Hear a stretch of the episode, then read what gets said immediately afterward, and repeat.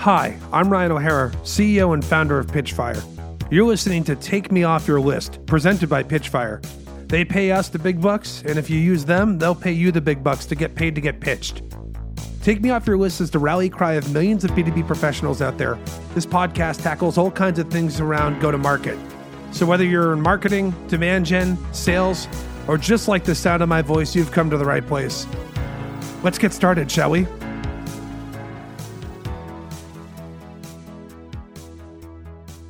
Hello, everyone. Welcome to Take Me Off Your List. I'm really excited. Many moons ago, when I first started wor- working on Pitchfire, and I think the company company's even just called request for meeting at that point. Um, this person was kind enough to have me on their podcast, which we should talk about too, because it's a fantastic podcast. Um, but we've been kind of talking about positioning a lot at Pitchfire. And I was like, man, I know someone that's gone through this. They didn't have a beard when they started. Now they do. They're grizzled. a lot of things. Uh, everyone say hi to Jeremiah Rizzo. Hey, everyone. Jeremiah, um, tell people a little bit about what DataBox does for the, the kids at home that don't know. And this is a good chance to test the positioning. Test our position. Yeah. so, so DataBox is an easy to use analytics platform for growing businesses. Um, no, Ooh. so DataBox lets you. Uh, DataBox makes it. Re- here's the pitch. Basically, it's like you have a lot of data, and that data can help you make much better decisions like when to hire, what your marketing plan should be, what next quarter sales goals should be. The problem is that data is scattered across 12 different software tools, a couple spreadsheets that you're manually updating, and then a couple Google slides that your marketing team is copying and pasting screenshots in. Databox makes it really easy to centralize all your company's data in one place. So you always know it's like a health tracking app for your company. You always know key metrics and how you're performing. And then you can visualize live performance on dashboards, uh, automate sharing that performance with other team members. You can compare your uh, performance to others with benchmarks, uh, all all from one place. And the trick is like, unlike a lot of complicated, powerful tools that do the same stuff, you don't need to know SQL. You don't need an in-house data scientist, uh, or you don't need to be like a business intelligence expert. Anyone on your team can use it. You're actually tempting me to do this too, because we're setting up a bunch of stuff right now. Um, I'll give you an example of where our data is distributed. So we have, I'm, I'm using Profitwell to track revenue stuff, like to keep yep. track of like where we're at on revenue. Um, there's a couple things I'd like to customize there. Um, we keep track of our users using Looker Studio, like which is okay. inside of Google. Obviously, yep. using GA to track stuff on our marketing front and all that stuff too. You're telling me I could put all this stuff in one place, right? That's what I'm telling you. I'm wow. telling you, you, could, you could consolidate it. You could get daily, daily, weekly, or monthly Slack messages that says, "Here's your report card and how the company's doing, and if you're off track of your goals, or you name it." So that's the yeah, pitch. That's that's great. So what we're going to do today, the reason we did that exercise right there is I want to focus today's podcast on positioning. Uh, you can talk a little bit about Jeremiah, like what made you guys be like, hey, we need to redo our positioning at DataBox. Like what what what happened? Were you guys just like we're we we have so many different things that we try to talk about, or like what was the overarching problem? Yeah, um, it was an initiative I pushed. So, just for context, uh, a couple years ago, we did have someone internally start to go through an exercise of positioning. They started to analyze, like, it was a little bit more quantitative. So, it was heavy on like who are our best users, what types of companies, what revenue or team sizes, things like that, um, and try and come away with like personas.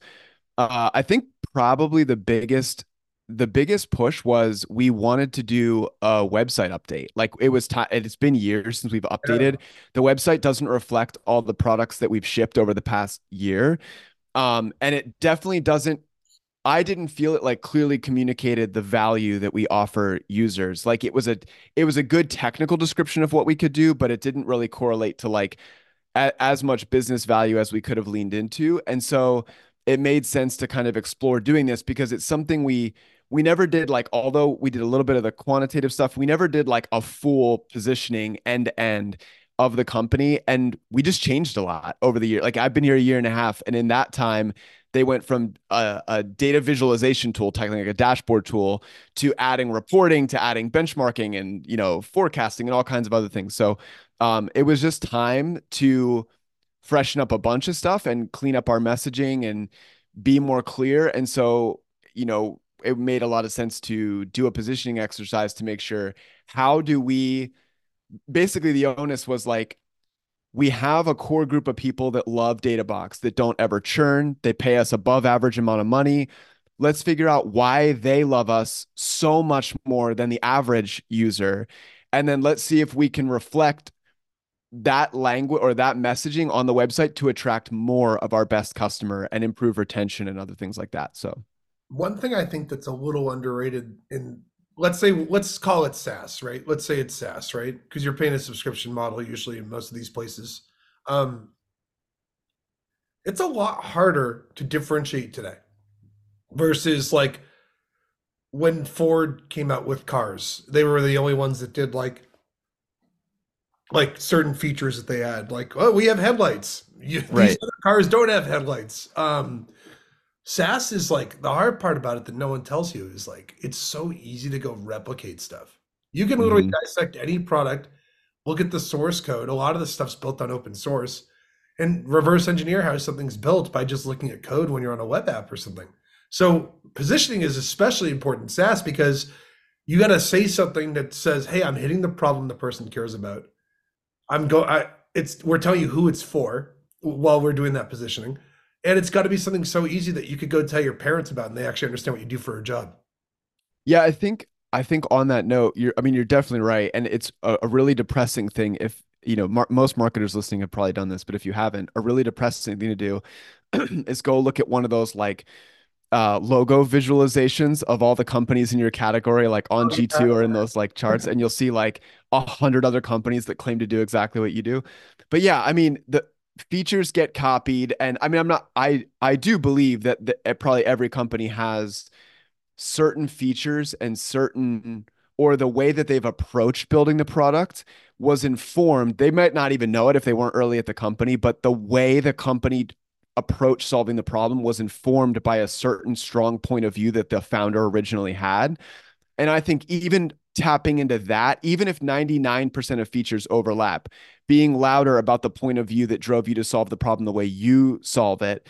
Um, a good example of this is Basecamp, where you know, like they have to-do lists, they have projects, they have clients, they have file uploads, like a lot of this stuff Asana and Monday and whatever have, but they're very strongly opinionated on the way, like the way they solve the problem is very different. Um, so yeah, I think it helps avoid, I think it it can really take you if you just look at a feature price comparison, it feels like a race to the bottom because all your competitors need to do is copy the features or lower their prices. And it there's a disconnect when when buyers go to buy. This is something April Dunford, who if you don't know who she is, you need to go listen to her podcast. And look, I yeah, I binged like everything I could from her in this exercise. But um, something April talks about is like I think it's like 40% of uh sales evaluations end in a no purchase and people go back to doing what they were doing before to solve the problem. Because it's just kind of like decision fatigue or decision overload or they're not really ready to make the jump. And so I think good positioning fundamentally helps helps you educate prospects on what is the best solution for them and how to buy and how to evaluate all the solutions out there. And then you're in control of describing how you're different. And that control is all the difference of like even if the features don't wildly differentiate and your price is pretty the same you can share how the approach you took the point of view that you hold uh, this one unique thing that you do that nobody else does, or like the niche market that you're dedicated to serving is enough to push people over the edge and set you apart. So I think it helps take this like crowded hundred companies in like a little quadrant, and it clearly like gives you a little special halo and shows how you stand out from the rest. And I think it's a more helpful experience for your buyers too. I think it's kind of also, you know what it makes me think of? It's like, hey, no one's going to take you serious unless you use X and you're in this space. And that's part of what I think you guys have done a good job with with the new positioning too is like like when I was at Lead IQ, for example, we were using like a couple weird like hacky tools for sales engagement. And that was like, look, we really need to if we're going to be building an integration for Salesloft and outreach and like selling the space, we really need to be using one of those bigger players in sales engagement, even though it costs more. Um, and they did this good job of tightening up and educating the market on this concept of what sales engagement is. Um, and there's a reason that they both those companies blew up a lot faster than some of the other companies that made sales engagement software. Um, we're now seeing it with like I look I if I were looking at a quadrant for you guys or something, you're probably somewhere in the marketing analytics category, and you're completely different than the things I mentioned earlier. Um, it's it's it's very interesting. Um, so how you guys came up with something? How long did it take you? Like what like and what did you do? What was the process like? Did you like talk to customers and listen to sales calls or something, or like how'd you get the ideas of what you wanted to do? Yeah, so we basically uh we took the framework i took the framework adapt uh, that april dunford lays out in obviously awesome and we basically adapted it to our needs so i think that's the key with a lot of this is like we studied like I, i've been diving into jobs to be done or like i said category pirates takes a slightly different approach if they believe you like basically in order to win everyone needs to create their own category um, and i think there's a lot of nuances around that i'm not sure that i there's some things I feel like I would push back on that a little But bit. we could we Um, should debate that in a second, but I don't want to ruin your answer. So keep going. Okay. and Okay, cool. Remind me, we'll talk about that in a second. Okay, cool, cool, cool, cool. Um, so yeah, so what we did was um, we started with quantitative research. So like for us, we're a, like we're a SaaS product. So we went into Mixpanel and we we said, okay, what are the well, let me I'll give I'll zoom out and give the overarching framework because I'll get into the weeds here. So we did quantitative research to find out who firmographically who who are our highest paying, longest retaining customers, and is there any firmographic trends that set them apart from the rest? Then we went into qualitative and we said, let's get 20 of them on the phone. Um, and let's do a qualitative interview to learn what pains did they come to us to solve? Why did they choose us over others? Um, you know, what what were some of the benefits they've experienced since using us? We also used it as that as an opportunity to to solicit some feature requests and product feedback in order to improve the product and make it more valuable. How'd you Um, get those meetings, by the way? Was it just marketing reaching out or product or the sales rep that works the account, the CSM? Like who helped you guys get those meetings? Yeah, so we're we're a pretty like flat organization. Like we're extremely like it's a uh, you know over a hundred some uh, team members and everyone's very collaborative. So um we just like I worked with uh our product uh, marketing manager at the time, uh, Katya and Moniz, and like the three of us basically did this whole thing to answer your question in like a little over a month. Um, we were all juggling like other work and projects uh, on top of it, but um we just emailed and said, uh, hey, like sincerely, like this, we I think we said something like, hey, we re- we want to like uh it was something along the lines of I should I should have pulled up the exact email, but it was something along the lines of like, hey, we really value like your input. We want to improve Databox and our messaging, and we would love to get your feedback. Like, promise this is not a sales pitch. Like, there's nothing hidden in here.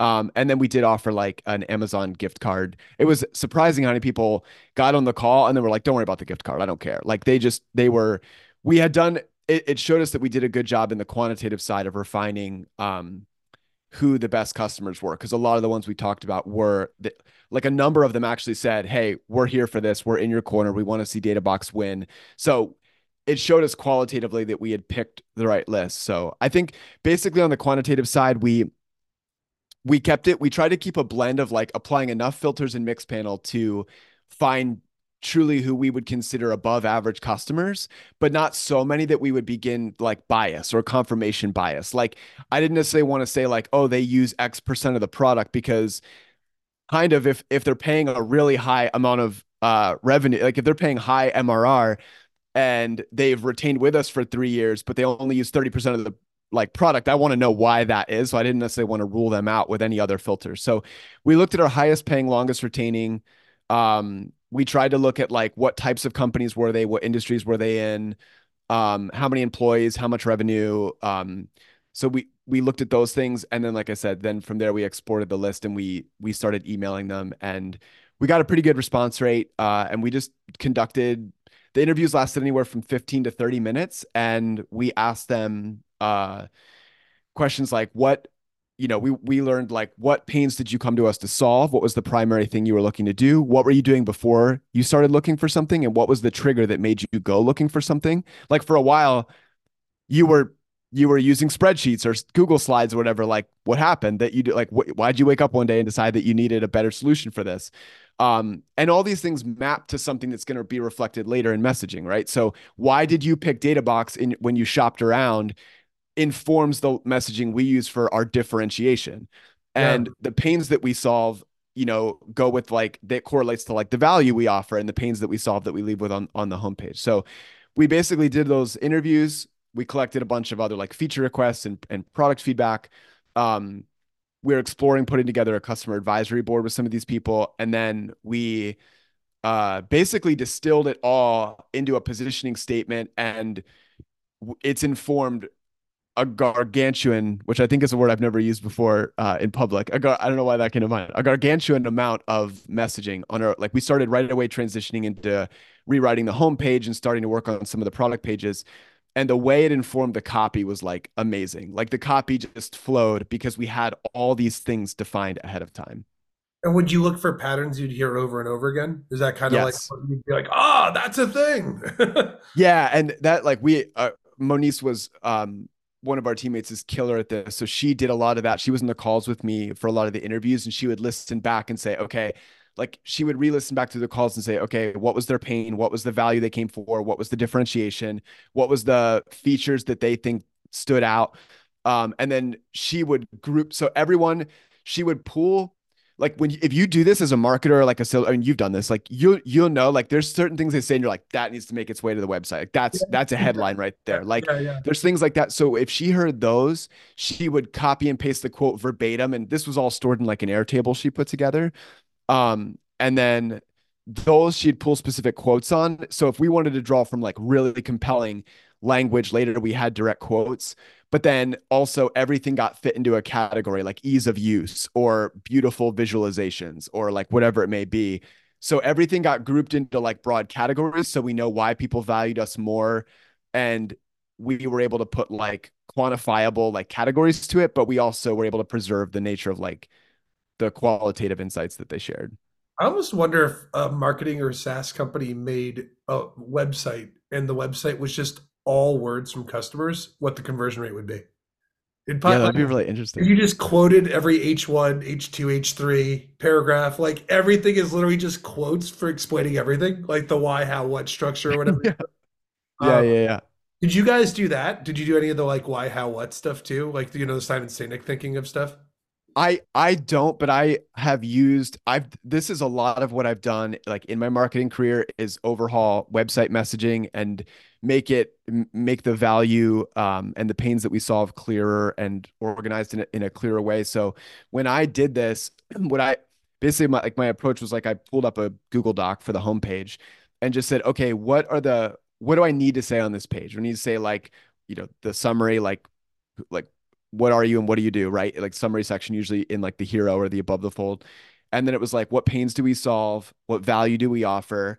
Why are we different? Uh, you know, th- than competing alternatives. Um, uh, feature benefit analysis. So like here, so like highlighting the unique either the tools we we shipped or like the unique features we have that nobody else does and then like so what like what's the what's the benefit and value to the end user so i mapped all those out and then um, I just have this way like in Google Docs where I just like draw a little like gray line in between sections. So I just map out my sections for the for the designer later. And then my rule is like every section gets a headline uh supporting like copy below it.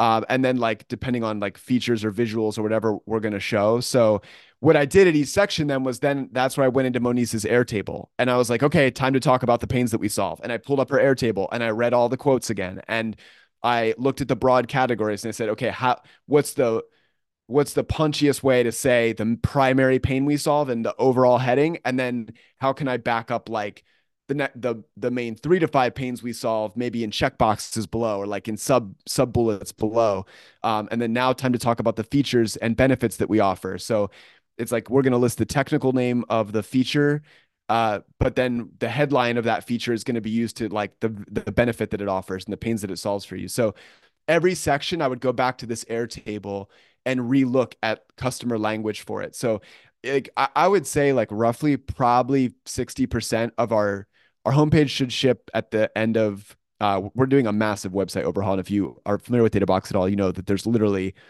thousands and thousands of like it's a massive project. So we are shipping at the end of January. And if you go look at that, um, I would say like 60%, they're not quoting customers, but they were directly pulled from what customers said. And then I just put it in a more concise like headline format. So yeah, it was it was massive. Weird customer quotes are very good at writing copy. yeah, shocker. So you well, it's funny because like I actually my school of thought, I obviously got my start. I do marketing, but I got my start originally doing sales and prospecting and stuff. When we did positioning at Lead IQ, our manifestation of it, I think, started with a deck instead of a okay.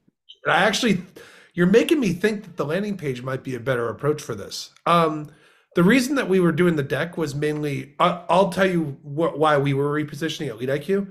One of the issues that we had is over the years at Lead IQ, we had kept adding features to the product, and we had people using different terms and different words on calls, so that like a customer would. This is a, if you're at a company where you're, you guys are pretty much getting to that size now too, but like if you're listening to this and you're at a bigger company, you need the language and the words that the sales team says, the prospectors say, the marketing team, social, everything needs to be consistent because you're just going to confuse buyers if you use different words. Um, and that became like our way of manifesting that. We kind of stole a lot of stuff from like the Raskins model. Uh, do you guys know Andy Raskins? If you don't, um, obviously there's more than one school of thought. His sure. whole idea behind it. Uh, I want to go into the category creation thing in a second because I think it's a fun discussion we can talk about. But like, basically, his whole idea is like, don't pitch like you need to pitch your product, but like you need to talk about this overarching huge problem that you're not thinking about. And it's kind of in line with like some stuff you get from Challenger Sale too, but like um get someone to like you're putting a spotlight on a problem you haven't been thinking about. And that's that's a little different um than what you guys did, but like what you're doing I think is actually a lot more actionable and, and easier and you can do it in a shorter amount of time. And honestly, it, it works. Like right? I mean, it, it's it, it's easier to understand that stuff I love that you were criticizing how every company, like some people are like, every company needs to be a category. It's like, I don't think that's true. Um, do you want to dive into that a little bit? I do. One one uh, follow up I'll just say to like what you what you just said about like starting with the deck. I think that's a smart way to go too. I think that's what April actually recommends is like start with the deck because it's the fastest thing to ship. It requires like much less buy-in and then you can immediately validate the positioning through sales calls. Like how is this resonating with customers? How is this like landing on them? So yeah. there's a lot of um there's a lot of benefit to that for us being like a product led company I think about well, I think this is true of, of, most companies, but for us, like I keep I keep talking about our website as like our asynchronous salesperson. So it needs to be shipped there. And I think the beautiful thing about that is then you can blend multiple together. We have sections in the homepage that talk about that call out the pain and are like, there's a better way to do this. And we do spotlight the pain. Uh, but then there are ways that we can implement the rest of the messaging. So, and just to, uh, yeah, just to clarify, we'll we'll go into the category thing in a sec. But just to clarify too, if you're listening to this, you're like, oh, I'll go check out the Raskins model. The thing that he's sort of talking about is like, like if if if you get someone to discover a pain that they haven't thought about versus just addressing a pain that they already have, um, they're more likely to go pull other people into the buying committee. Like that's kind of the like you might have 10 or 15 people that you need to sell on this idea. I'll give you an example. At Lead IQ, we were selling sales and contact data for people, but there are 220 companies that sell contact data. like it's insane. But we had some stuff that differentiated us. And we were kind of, we had a couple problems that we put spotlights on that like these other companies hadn't talked about before that lined up perfectly with what we were doing at Lead IQ. So like I'm I, like just like I'm just trying to educate the audience listening to this. Like yeah, yeah, yeah you like you can do both. I actually think that like a lot of the time I get to a product led growth website and I literally just want to know what they're going to do, what pain they're going to solve for me. I don't need like the whole enterprise like visionary 10 meeting yeah. process to buy a product. That's like yeah, it's kind of like you got to do it you got you do you thing. Um back to category creation. Uh yeah, you mentioned that not every company needs to do that. I want to I totally agree with you. I want to hear what you think on this. So well, okay. So let me first preface this, so I don't want to pick a fight with the with no people smarter than me. No one pick. Uh, just having, just no, no, and not with you, and not with you either. I didn't mean, but like, uh, but yeah, like the the category Pirates Crew, like I, I, I think that all these things, and even even what you're saying about like the Andy Raskin model and whatever, at the end of the day, a lot of these components overlap, and a lot of their goal is the same. It's like here's the crowd how do you position yourself as like the obvious alternative best different choice right maybe maybe april's method is more like um, you are in the same category, just acknowledge it and then show how you're wildly different through these subtle means. And category pirates, right, might be like call it a completely different category and um and and establish yourself like through these other ways. But at the end of the day, like you can compile your own thing. These are all just like starting points and frameworks that you can adopt for whatever your situation is. So I I just I'm not I did not do a deep dive on category pirates way of thinking the same way. I've listened to an interview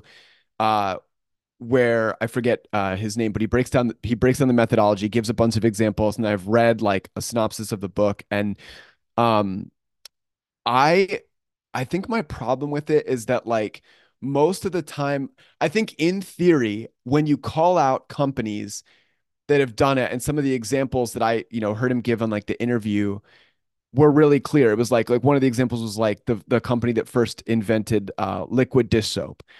And it was like yeah clearly like the the the thesis my my take on the thesis is the thesis is sound. It's like if it's something like the math is that the category leader uh takes home 75% of the market share and the rest of the people that are runners up squabble over the 25%. And so if you can create your a new category yep. and you can go on to own it, then you can own 75% and why not own 75%? my problem like my the questions for me as a marketer and that's probably the way to say it, is like there are more questions in wrestling's not like i disagree with that philosophy yeah yeah yeah, yeah. a lot of the examples given are companies that did fundamentally create a new product. Like new category went hand in hand with new product. And at least in b2b um i feel like the times i've seen companies claim that they were creating a category they're really just leading with a strong point of view.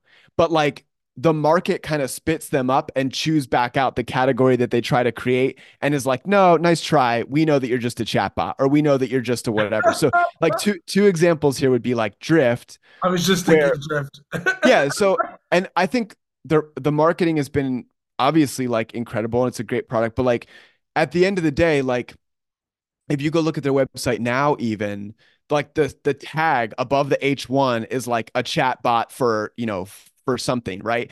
And so like I think that um conversational marketing and the the niche of like leveraging the product to serve marketing and sales where like other products like intercom were more like devoted to customer support like that's really good that's like a strong point of view and that's niching like that's niching toward a specific specific like use case or or market or job titles but like at the end of the day everyone knew like when you embed this thing it, it it's like if it looks like a if it walks and talks like a duck, it is a duck, right? Like it is that how the saying goes? It, yeah, yeah.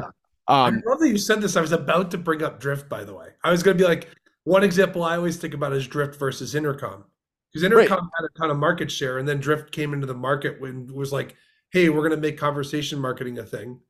And the really, the really only difference they did is they had like two features that were tailored to lead gen as opposed to customer support and that's where I think like I I haven't checked out the product in a long time. I used it I used it a while back. Like obviously this is where I think category pirates has a great point of like but I just think what no one talks about is this would require them to fundamentally build new products that have not existed before to solve the specific pain that people like the, the approach to solving the pain is different. And I think what a lot of companies do when they hear it is like, they just think of creating a category as like a sleight of hand. Like is like if Databox, I don't love that we call ourselves an analytics platform, but if you ask most people, they're going to say we want dashboard software or visualization software, we want an analytics tool, or we want a BI tool. We don't want to call ourselves BI because business intelligence has price and uh, accessibility connotations of like you need in-house data scientists. It's expensive. Yeah, Tableau, um, you say that by the way. Exactly. right. Like, yeah, exactly. Yeah. Exactly. So like we, so like analytics platform fits. I think most companies don't have a fundamentally different product. And so the best thing that they should do is pick an existing category. And this is what April talks about a lot is like, that serves as the most helpful starting point of reference for customers when they hear it. So if you tell me chatbot, I immediately know you cost anywhere from this much to this much. You're going to do these five functions. And I generally can add you to my website by dropping a snippet of code or whatever. Um, so like those connotations are helpful and then now that i've got this immediate starting point drift can use their unique point of view or their positioning to show me why they are clearly better for me as a marketer than intercom is and that's where like the positioning comes in category pirates criticism of that is like well yeah but you're not like then you're still just fighting out the 25% and i don't disagree with that i just think a lot of companies should be happy to like with the share that they can get and i think too many companies rely on this stuff as like a sleight of hand. Like if we just call ourselves revenue acceleration, we've invented a category. Um, like help help. The last example I'll give is like Help Scout. Um, I listened to an interview where the founder talked about how he they tried to do this very early on. They looked and they were like, well, we're not support desk software. We're not help desk software because that's stingy and old school and it's handled a certain way. We're a shared inbox but like when they tried to take that messaging to market, after a while, they just gave up initially because everyone was like, "You're help desk software. That's what we're googling to find you. That's where we look for you in G2. Like you don't look different enough." And now, over over years, they have been able to help shift the market. And now, like they are known, and there is a category of of shared inbox uh, is like a defined category. So my beef with it isn't that like the math isn't true. I don't disagree that like the company that invented liquid dish soap created a category and went on to win 75% of market share. I just have not really seen any B2B companies be so fundamentally different in the way that they approach solving the problem that I think that they're actually doing it and they're going to draw away. I think of a lot of companies do it like Databox would call ourselves like uh, a business growth OS a data driven growth operating system or a data driven growth platform, sure, we win 75% of the market, but that market will be like the 500 people we can convince to embrace this new category. And meanwhile, there's a there's thousands of people looking for an analytics platform. So like that's what we are. Like we we haven't differentiated enough in a new way, so we should just fit that and then show how we're different than the competitors. So I think there's different tools for for different use cases. I feel like one of the other, th- I, I have a great example of this too. Look at Salesforce when they came out. Salesforce's big differentiator that was 20% better than what was out there wasn't their UI or interface or pricing or any of that stuff. It was that it was your CRM wasn't on premise. That was it. It was a cloud based CRM. They didn't go to market and create a new category being like cloud based CRM. They just basically did all this marketing about no software. Don't buy software. Just like lease it from us instead of buying it. And that was like the model they kind of struck. Uh, in a lot of ways, I think a good way of no, another example going would be like for every Coca Cola, there's going to be a Pepsi, and Pepsi's not going and saying, "Hey, we're making a new. We have a d- completely different generation of soft drinks that you drink." They do it with vibes and and how they go to market and and and who they target and going after younger audiences and doing some stuff like that. Um, we all are in the software space, so we get caught up in like this this domino effect of following what other companies are doing and stuff but like the core principles of marketing are still there like yeah. B2C, b2b is still b2c because these people go and especially now people are changing jobs all the time like i like i'll give you a really good example right pitchfire which you know people can you can use us to get paid to get pitched like that plug a little subtle um i could go to market and be like hey the world's first pay to pitch platform i'd be lying to you it's not true. There's other, for years, there's been different ways that people get paid to get pitched. You can do it with corporate giving with Sendoso or Alyce or a company like that. You could uh, get paid by going, they have conferences that you can go to where they'll pay executives to attend it and then they listen to sales pitches. Like there's been other things like this before, where, but like, I'm not going to go and reinvent and do a whole new category for a launch for getting Pitchfire off the ground. Um, what I'm doing instead is I'm listening to people talk about issues with the average person getting prospected has $90,000 of debt, excluding their mortgage. And the average company that's prospecting someone will spend $3,500 to get a meeting. Like I'm thinking of inputs from both parties in my market. Yeah. Like I'm not going to go to market and talk about pay to pitch, pay to pitch, pay to pitch, and how exciting and innovative it is to pay someone to answer your sales pitch. Um, yeah, that that's a great example. I I think like what and like maybe a way I i like to try and put these things in like a framework to organize them in my head. And so like the way I'm the way, you know, what we're talking about here is like I would almost say my current perspective, which is subject to change, is like if the if the product is 90% the same as all the others in existing category, then just lean into differentiation and like positioning with like your point of view. And like your point of view can be the can be the thing. Like you can like what you're talking about you can champion you can be the most vocal about the pain and championing the pain and then be known as the solution to the pain.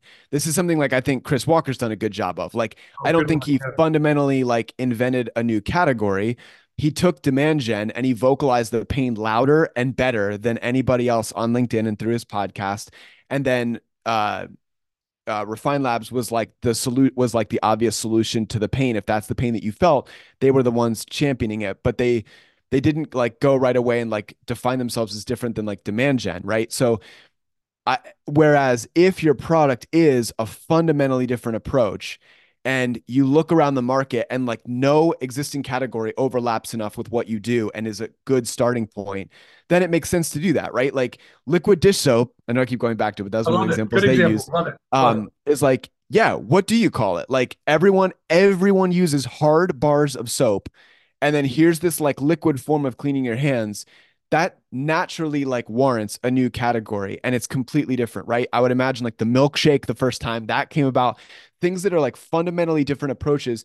The pain is the same. I want clean hands at the end of it or clean dishes, but it's not just the point of view. Like that's different. It's like the product is fundamentally different in the way it tackles solving this problem, not just a point of view. And Drifts was too much a point of view difference. Like we just believe that this should be for marketing and sales and that they should use this technology for their purposes. That's more a point of view to me than it is like a new technology. So maybe that maybe that's like how I would think about it. Like if, yeah. if it yeah.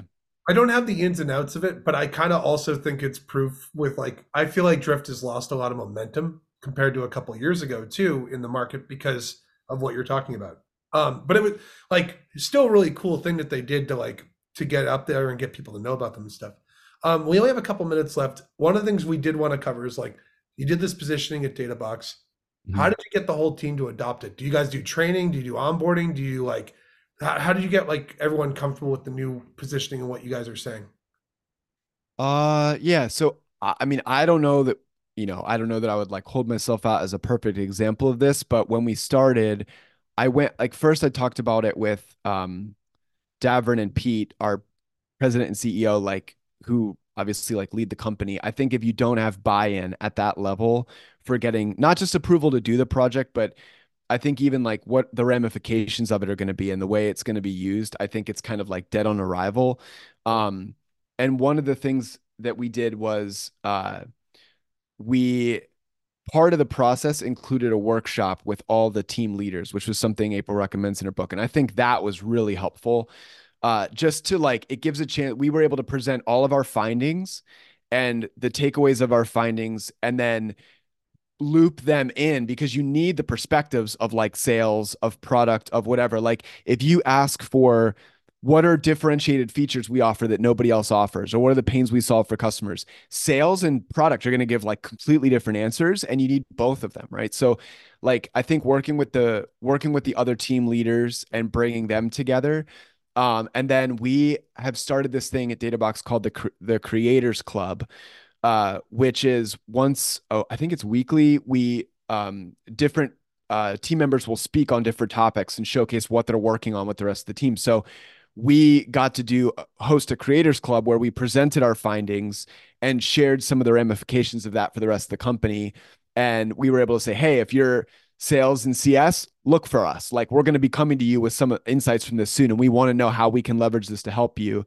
Um, and we talked you know we said like to product like we want to help prioritize roadmap with some of this stuff. So uh, and then the final thing is I did a big like write up on it. So I did like we, we use Confluence to share like team updates and things like that. So I did a big write up to sh- say like this is what we did this is why we did it this was the process we used here was our findings here's the full positioning statement and here are the ways then this is actually going to become actionable. Like we're using it on website messaging we're going to equip you with sales decks uh, it's going to help inform like how we think about prioritizing like the roadmap or features and things like that. So uh, we're going to that that that'll be published soon to share with the rest of the company a key thing I made the mistake of that you did that was correct.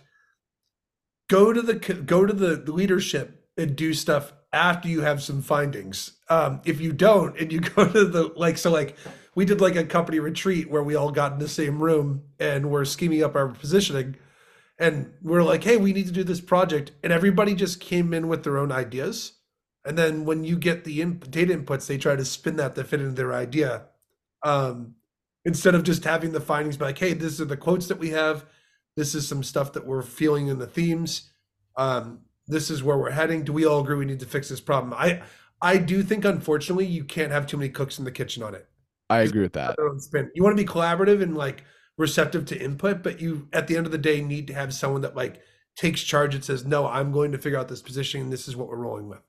Yeah, 100%. I, I think you have to solicit, there has to be enough people to make sure that every major department is represented and can weigh in with their insights. But yeah, it definitely can can devolve. And I think one of the things that helped too is early on, I just said, this is how we're defining. I gathered everyone around like the same definition. Like we just said that, the, you know, like there, there is a million ways you could define it and there's a million frameworks out there. So I was just like, this is how we're defining it. This is the purpose of it. This is how we're going to use it. And this is the framework and the person. Like, if you want to learn more, go read April's book, like go listen to her podcast. Like here's other resources for you. But this is the one we've chosen to apply to our unique situation um and then these are the steps we're taking and then yeah we could present all those findings and then have a big team conversation so. So if anyone wants to check out the work that you've been doing go check out databox. Maybe even take a screenshot of it now because you guys are making changes right now to the like have you done all the changes you're still kind of ramping it up? They're still uh they're they're like in design and development now so they should go live at the end of january. So if you listen if this episode gets released uh before the before feb 1 it'll be next screen- week. Yeah so it'll be out. Oh okay. Yeah so if you're listening to this uh screenshot Databox's uh product pages our nav our homepage and then uh, you'll be able to see the updates. I mean, if you follow me on LinkedIn or whatever, I'll I'll announce it when we go live. But yeah, you'll see a, a pretty significant messaging change uh, and the way that we're like tying it all together. So, can you give everyone April's name again so they can check out April's podcast? Yes, April Dunford. And I'm not kidding when I said like I binged everything I could to try and like answer specific problems we ran into or questions that we had. She her podcast is I think it's just called the Positioning Show, Positioning with April Dunford. If you search it in Spotify, and she there she answers things like well what happens if we're multi-product versus single product? How do we translate our findings to a sales narrative which is like based on her new book? So that was helpful. And then uh, i would also recommend bob Moesta and jobs to be done and go like search uh, just type in bob Moesta or jtbd in spotify and listen to interviews there. All right. Well thank you jeremiah. Rizzo showing up coming in clutch. Usually we only do 30 minute episodes. I had to keep going because it was so good. Um, Sorry if I talk too much. We'll have to have you come back on the show and do some other stuff too. Um, thanks a ton. I really appreciate it. Everyone go check out Databox. Go check out the website on there. On our end, kind of exciting thing that we're telling people we're kind of soft launching it. Last night at 3 a.m., we rolled out our Outlook integration on Pitchfire. So right yeah. now, use Pitchfire and you send sellers to Pitchfire. About 30 to 40% of them couldn't convert because we wouldn't let them sign up with Outlook.